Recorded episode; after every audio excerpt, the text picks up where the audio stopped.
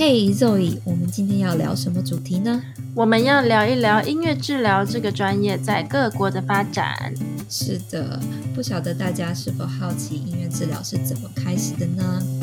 音乐治疗这个专业在世界其他地方的发展如何呢？还有音乐治疗在台湾已经多久了？以及音乐治疗在亚洲各个国家的发展等等。我们将分级介绍音乐治疗在不同国家的发展。欧美的部分所选择国家包括美国、英国、澳洲、加拿大、德国和几个北欧的国家。亚洲的地区包括日本、韩国、泰国、中国的新加坡以及印度。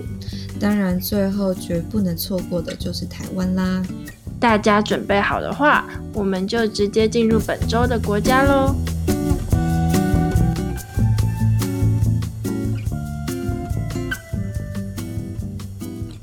好的，首先呢，我们就要来聊聊美国啦。好，那音乐治疗在美国一开始是在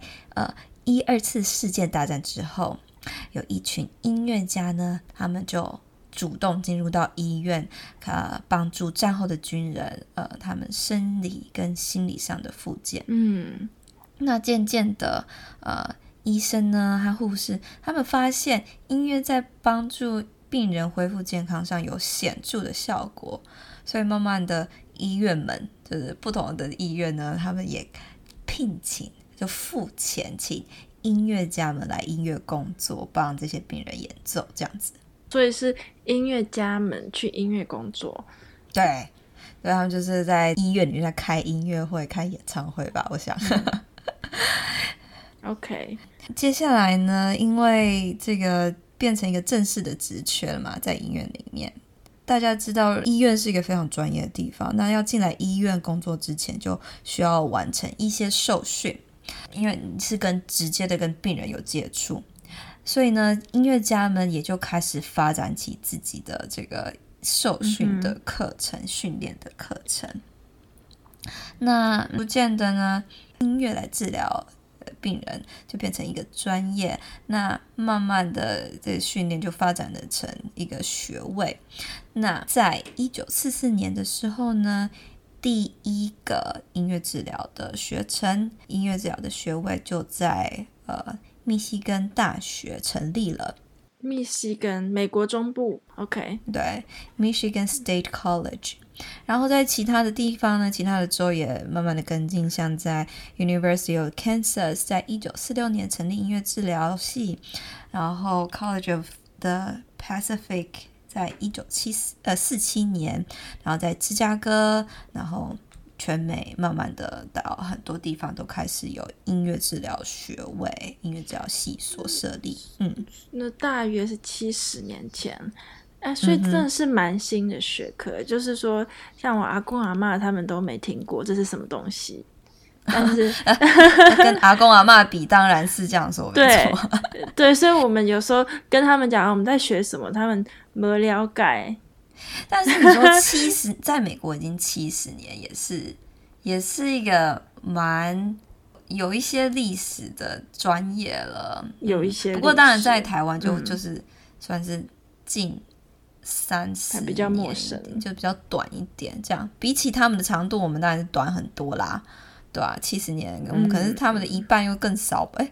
也许一半哦，对。那 Zoe， 你要不要来跟我们讲讲音乐治疗的 program？ 最早的音乐治疗 program 是在哪里呢？好，所以除了他们战后在退伍军人的运用上面呢，在 Perkins School for the Blind， 在波士顿一所盲人的学校，他们呢其实也很早就把音乐纳入特殊教育的课程里面。那这所学校呢是在1832年成立的。我想大家应该都听过海伦凯勒吧，以前课外读物都要阅读到的人，是他们很知名的校友之一。没错。那他是一个视觉障碍的人士，非常有爱心的教育家。他的老师Anna Sullivan 是一个非常重视视觉障碍生的感官感受的一个教育家，所以呢，他们很早呢就把音乐纳入他们的课程里面。那这个学校呢，他们也发展了一些感觉统合的系统，比如说用触觉啦，就是用不同的感官系统来帮助特殊生们。嗯，我一开始查到这个资料的时候，看到这个资料的时候，我也蛮惊讶的，就原来第一个音乐治疗的 program 在美国是在这个盲人学校里面，并不是在医院。因为这个 music therapy program 是在1832年嘛开始的啊，哦不对，1832年是 Perkins School 学校成立，不过第一个有被记录下来，就是在历史上有这个记录到的音乐治疗 program 呢，是在盲人学校。我就是非常的惊讶，其实早在医院之前呢，盲人学校呢就已经开始使用音乐帮助他们的学生们，就是学习啊发展。记得这个学校他们一直都是走在非常前卫的。你不是有去那边实习过吗？对，我去那边不是大实习，但是我去参加跟我们说说他们的 program， 你在那边就是我去之前呢就有看到他们的网站，他们就有发明一些盲人用的导航系统啦，就是很多东西都是变得用声音的方式。那其实我们今天的 iPhone 手机也有一个特别的模式嘛，可以给视觉障碍的朋友们使用。那我觉得这个学校就是这种应用高科技啦，或者是很新的观念，他们一直是走到很前面的。然后我大概是2年多前有去那边吧，然后他们有用那个 vibration board， 就是一个板子，在上面弹电吉他。因为我是听得到声音的人，所以我觉得很大声。就是那边的音乐治疗师呢，他用电吉他弹一个叭叭很大声的声音，然后让板子在下面震动。但是这些视觉障碍或听觉障碍的小朋友呢，他们对触摸这个板子的震动就非常有兴趣。就是你可以看到这些小朋友，他们会趴在这个大的板子，是很大很大的板子，像比如说像瑜伽垫这样很大的板子，然后他们就会趴在那个板子上面，或是整个人头俯卧在上面，然后想要感受这个板子木板的震动。对于他们，其实这些其他的触觉啊还有感官其实真的非常明显的，所以他们看到有人弹音乐，就是听到有这个音乐，然后又结合到这个就是有这个震动的感官，所以对于他们就其实真的是一个很好的这个互动啊。 对，我记得他们一直到今天都还有2-3位的全职音乐治疗师在里面。有啊，他们一直都有，他们就是很音乐治疗对这间学校是非常重要的服务跟专业这样。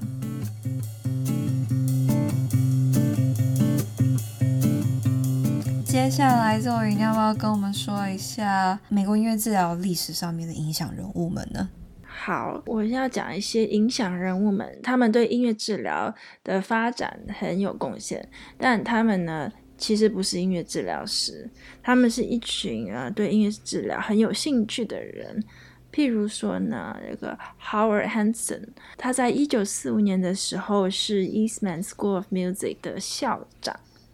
他跟其他的成员呢成立了 National Music Council 这一个音乐委员会，召集了对音乐与医疗应用的人一起来发展音乐治疗。对，因为那个时候也没有音乐治疗师嘛，但就是有兴趣想要在医院里面使用音乐，然后在音乐使用在医疗上面的这一群不同领域的专业们这样子。好，那下一个呢想介绍的是 Dr. Samuel Hamilton，他当时呢是美国精神科学会的主席 American Psychiatric Association， 那他对音乐治疗也很有兴趣，所以他加入了这个委员会。另外呢是 Ray Green， 他是 Special Service of Veterans Administration， 就是在退伍军人的特别服务上面的主席，音乐的主席。那大家都知道，在一二战的时候，美国有很多创伤的退伍军人，所以啊，他对这个特别的服务也非常有兴趣。下一位呢是 Oliver Sacks， 他是一位英国人，后来到美国发展。那他是一个 neurologist 脑神经科学家。他其实呢，除了在他的临床服务上面，他发表了很多 paper， 然后也写了很多书，有一些在台湾也是还蛮容易找得到的，譬如说呢，脑袋装了2000出歌剧的人，火星上的人类学家，或是错把太太当帽子的人，就是他写了一些跟音乐治疗有关的书，然后呢，也发表了很多 papers。让音乐治疗呢可以变成一个 scientific base， 一个科学实验上面的疗法。所以我们可以看看呢，这里有音乐教育家，有精神科医师，然后也有像社工，然后下面一个是脑神经科学家，是一个非常跨领域的专业们。对音乐治疗有兴趣，然后呢，把这个专业一起发展。我想要稍微提一下，就是一开始的影响人物们，很重要，支持音乐治疗发展的影响人物们，他们是从不同的领域而来的。那原因当然是一开始当然没有音乐治疗师。那第二个部分呢，其实是音乐治疗就是一个跨领域的科学。那不管是音乐家，你是教育家，你是社工，你是医生等等，你是研究科学家、研究员，那一起促成这个领域的发展。那我们也有提到，就是 Zoe 还有提到 Oliver Sacks， 他是一位就是脑神经科学家，他也是一位医生。那他呢，他的专业，他的专门就是研究音乐跟大脑。虽然呢，他的研究上跟他的书提到了许多音乐治疗，那他主要还是就是一个脑神经科学家，那他是本身也非常喜欢音乐，所以呢，他也就是非常支持音乐治疗的发展。不过他不是一位音乐治疗师，他是一位医生就是了。对，我觉得这样是蛮棒的。其实音乐在各个科学上的应用是一个蛮夯的事情，就是非常非常多，很多各个国家呢都有在发展这项。就其实这是一个很棒的媒介，可以发展更多的科学，发表更多的实证，然后呢，推广跟 clinical 跟应用就是要靠音乐治疗师来做。大家对音乐的想法，根据这些新的科学研究结果，有不同的看法了。现在，就看到，音乐对人大脑的影响原来这么的显著，或者说大脑对音乐的反应，竟然有这么很不可思议的反应，这样子。好的，现在我们就回到音乐治疗的这个 community 里面。在1998年前，音乐治疗有2个大的团体。不过因为呢，这个2个大的团体呢，以前有一些理念上的不合，所以他们就是维持2个团体的一阵子。那刚刚说1998年嘛，他们才合并为成现在的 AMTA American Music Therapy Association。 那么 AMTA 呢，现在呢就是主要负责的事务有继续推广音乐治疗，继续推广大众来认识音乐治疗是什么。那也是说设立一个标准，让大家知道音乐治疗的服务品质跟服务项目内容到底是什么，那帮助大家可以有这个资源啊，可以连接这个音乐治疗师们，然后去取得他们需要的这样子的服务。那另外一部分呢，协会呢也负责了音乐治疗师们的受训标准跟训练标准定。那还有其他2件事情他们很忙，他们还有就是固定发行期刊，然后召开研讨会。OK， 那么目前大约注册的会员呢，会2016年查到注册会员有5000位。协会呢，除了帮忙整个音乐治疗 community、music therapy community 的发展以外，他也会代表 music therapist 去跟其他的 therapist、其他领域的治疗师们合作啊，所以他们也会去参与像 Art Therapy Association 他们的合作啊，支持他们的彼此支持。他们有5000位成员，我在想他们说不定是世界上最大的官方音乐治疗组织。我可以想象5000真的是还蛮多的。英国800，然后澳洲300，但是他们当然这个数字是会员量啦，那整个国家的音乐治疗师量当然一定会就是超过这个会员量这样子。对，因为有些人没有加入会员，但也要跟就是可能跟这个协会到底有给会员多少好处，这可能有自己的关系吧。对啊对啊对啊，我是想说以一个世界音乐治疗联盟的角度来看，他们的成员数量是非常多的。然后呢，另外一个小秘密是世界音乐治疗联盟它的会费是根据成员数量来缴，就是不同成员数缴不一样的钱，所以他们缴最多钱。对，他们缴最多钱。然后我在想他们因为缴最多钱，可能他们的影响力也很大。对啦，可以理解。出钱嘛，出钱的老板。好的，那Zoe，你要跟我们介绍一下在美国要怎么样成为音乐治疗师吗？好啊，所以呢，要在美国成为音乐治疗师呢，你要先通过 CBMT 的考试，它是 Certification Board for Music Therapy。那这个 CBMT 这个组织呢，他们跟 AMTA 就是美国的音乐治疗协会合作，然后里面的音乐治疗师发展出来这个standardized 的考试，就是标准化的考试。大家其实可以想想看，譬如说很多学生考托福啦或 GRE 之类的，这是一个在电脑上的考试。然后呢，我记得是150题选择题，4选1，3个小时，然后答对了 75% 就可以过关。然后它其实150题里面有30是测验的 test question， 我记得是20题是不算分的。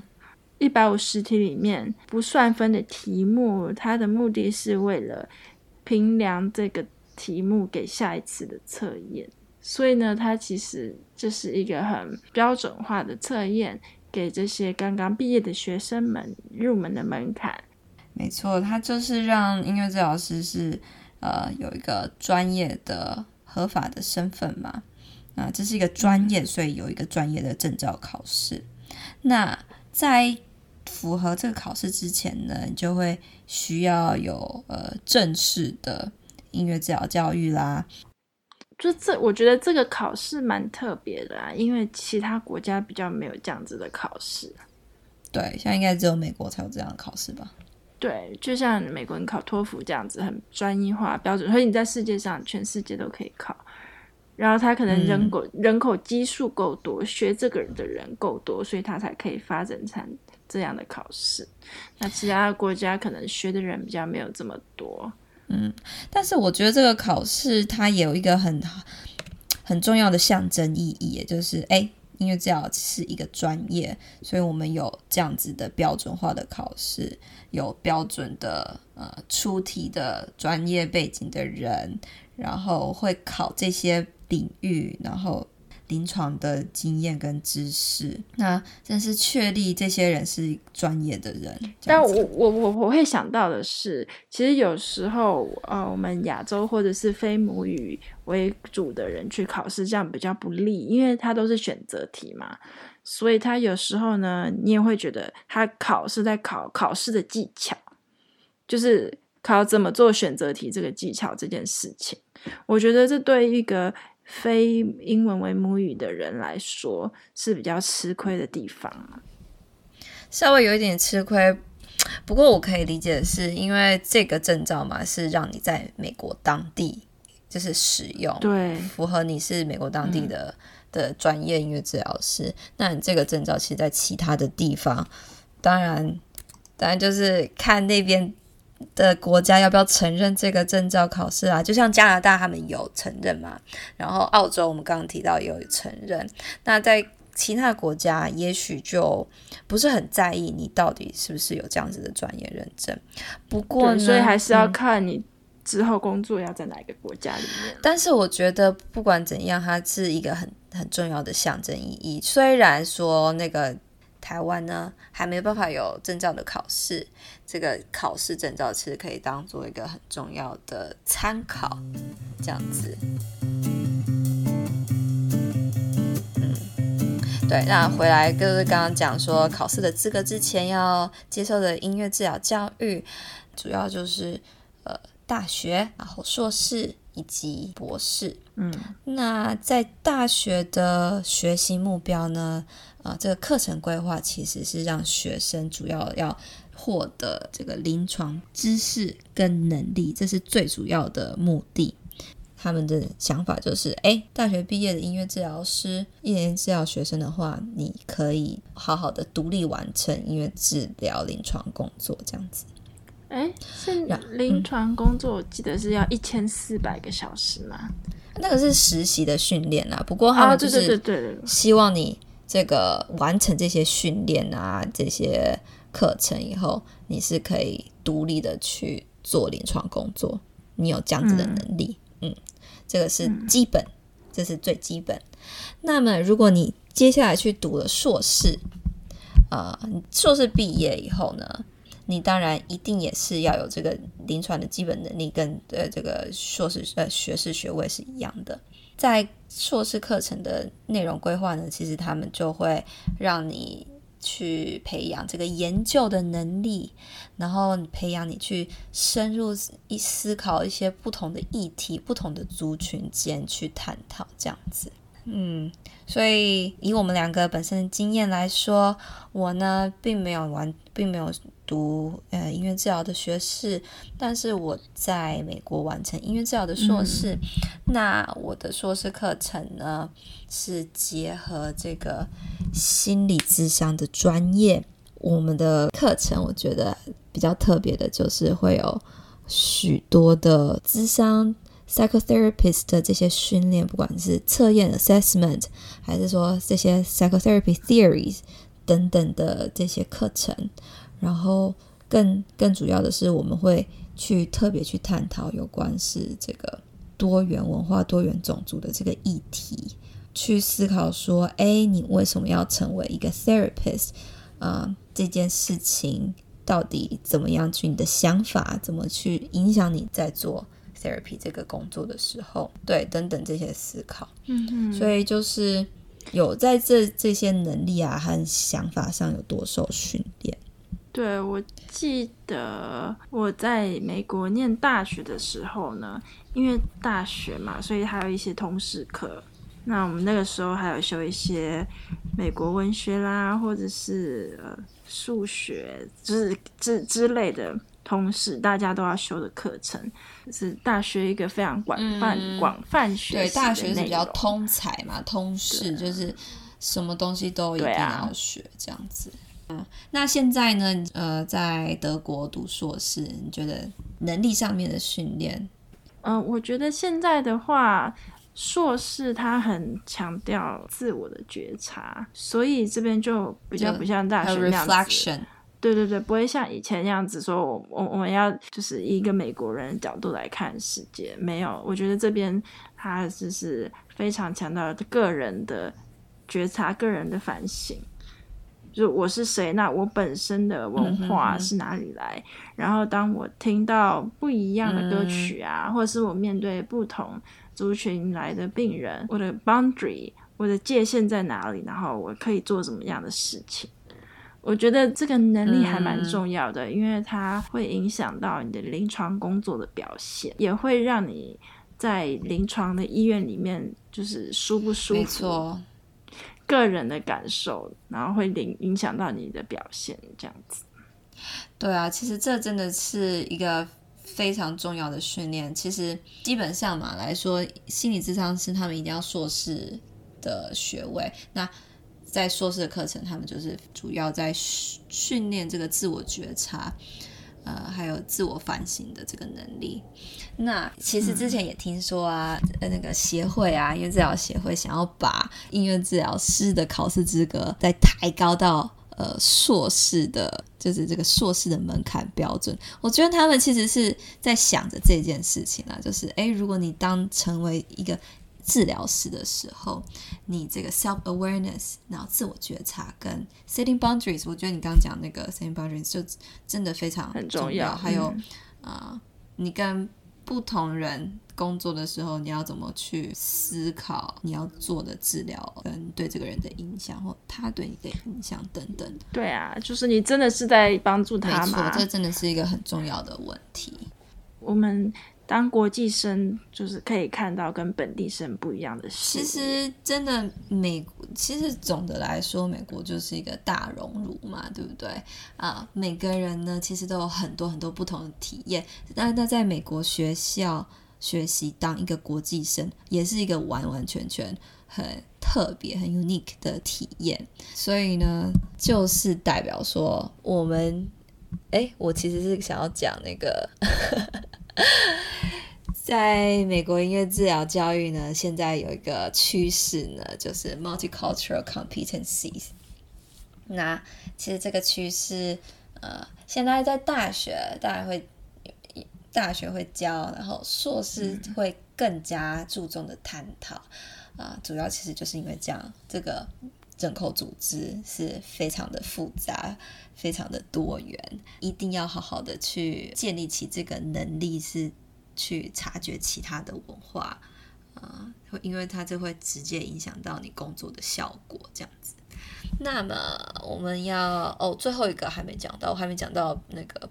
博士的部分。所以呢如果你真的想要读博士，那音乐治疗的博士呢其实是设立给已经有多年累积临床经验的音乐治疗师们去研究他们关注的议题，去研究他们关注的现象，或者去发展他们继续研究的这个治疗法这样，或者之后他们想要走上那个教书的这个选项。对，所以其实要接下来去读博士呢是我觉得其实是一个蛮高的门槛，因为你真的是需要很多的丰富的临床经验我们美国的音乐治疗就讲到这里吗？好，那我们就先聊到这边吧，拜拜。